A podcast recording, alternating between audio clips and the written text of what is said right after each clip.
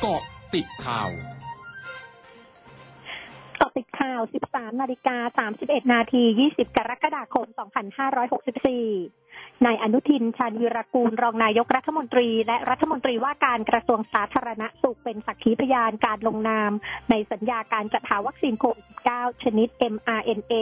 ระหว่างนายแพทย์โอภาสการย์กวินพงศ์อธิบดีกรมควบคุมโรค และผู้จัดการบริษัทไฟเซอร์ ประเทศไทย และอินโดไชนา เพื่อจัดหาวัคซีนโควิด -19 จำนวน 20 ล้านโดส โดยนายอนุทินระบุมั่นใจว่าวัคซีนที่สั่งซื้อจะมาภายในไตรมาสที่ 4 ของปีนี้ ตามข้อตกลงในสัญญา ขณะที่วัคซีนไฟเซอร์ที่ได้รับบริจาคจากสหรัฐ1ล้าน5แสนโดส จะมาถึงในปลายเดือนนี้ เพื่อฉีดให้กับบุคลากรทางการแพทย์และสาธารณสุขด่านหน้า ผู้สูงอายุและกลุ่มอื่น ๆ ตามที่คณะกรรมการโรคติดต่อแห่งชาติมีมติเห็นชอบ นอกจากนี้ไทยยังมีแผนสั่งซื้อวัคซีนไฟเซอร์เพิ่มเติมอีก 50 ล้านโดสในปีหน้า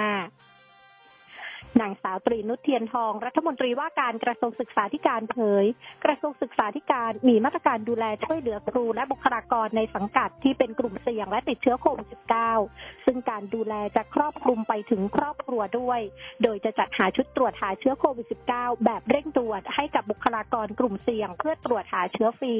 จัดเตรียมสถานที่พักคอยสำหรับดูแลช่วยเหลือบุคลากรที่ติดเชื้อโควิด -19 พร้อมประสานความร่วมมือกับกรมอนามัยและกรมควบคุมโรคในการติดตามอาการจากแพทย์ ก่อนเตรียมส่งต่อให้สถานพยาบาลสำหรับผู้ป่วยอาการหนัก และกรณีติดเชื้อทั้งครอบครัวก็จะได้รับการดูแลทั้งหมด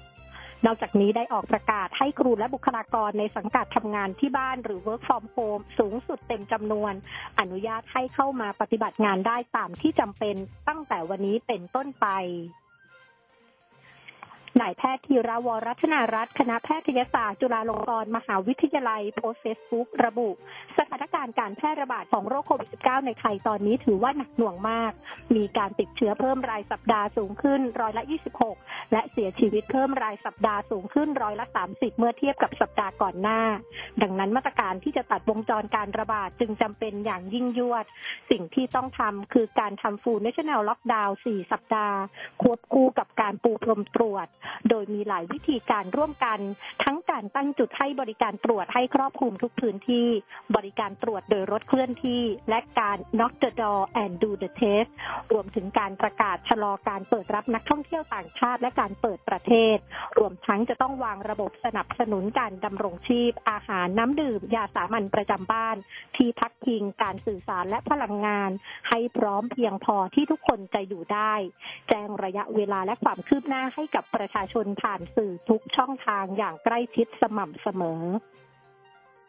สำนักงานสาธารณสุขจังหวัดสระแก้วรายงานวันนี้พบผู้ป่วยยืนยันติดเชื้อโควิด -19 รายใหม่ 36 ราย เป็นการติดเชื้อในจังหวัด 5 ราย และมาจากจังหวัดอื่น 31 ราย รวมมีผู้ป่วยยืนยันสะสม 2,257 ราย แยกเป็นติดเชื้อในจังหวัด และติดเชื้อจากจังหวัดอื่น 1,360 ราย ติดเชื้อจากต่างประเทศ 897 รายกำลังรักษาตัวอยู่ 720 ราย รักษาหายแล้ว 1,684 ราย มีผู้เสียชีวิตเพิ่ม2ราย รายแรกเป็นหญิงสัญชาติไทยอายุ 63 ปีอาชีพค้าขาย ติดเชื้อร่วมบ้านกับผู้ป่วยยืนยันคลัสเตอร์สเต็กห้องแถว มีโรคประจำตัวได้แก่ความดันโลหิตสูง เบาหวานและไขมันในเลือดสูง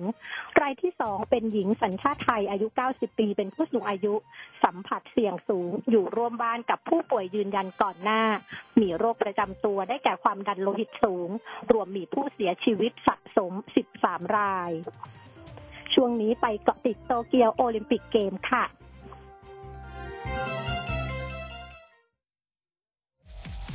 เกาะติด Tokyo Olympic Games ค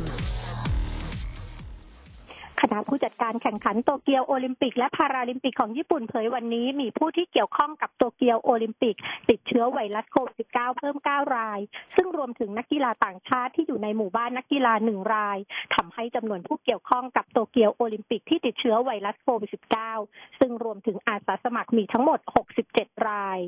ส่วนที่เม็กซิโกมีนักเบสบอลชาวเม็กซิกันสองรายถูกตรวจพบว่าติดเชื้อไวรัสโควิด -19 ก่อนเดินทางมากรุงโตเกียว โดยทีมนักเบสบอลของเม็กซิโกมีกำหนดลงสนามพบกับญี่ปุ่นในวันที่ 31 กรกฎาคมนี้ ซึ่งเม็กซิโกจะเดินทางมากรุงโตเกียวตามแผนการที่วางไว้ ทั้งหมดคือเกาะติดข่าวในช่วงนี้ไทยรัญญางานสถินรายงานค่ะ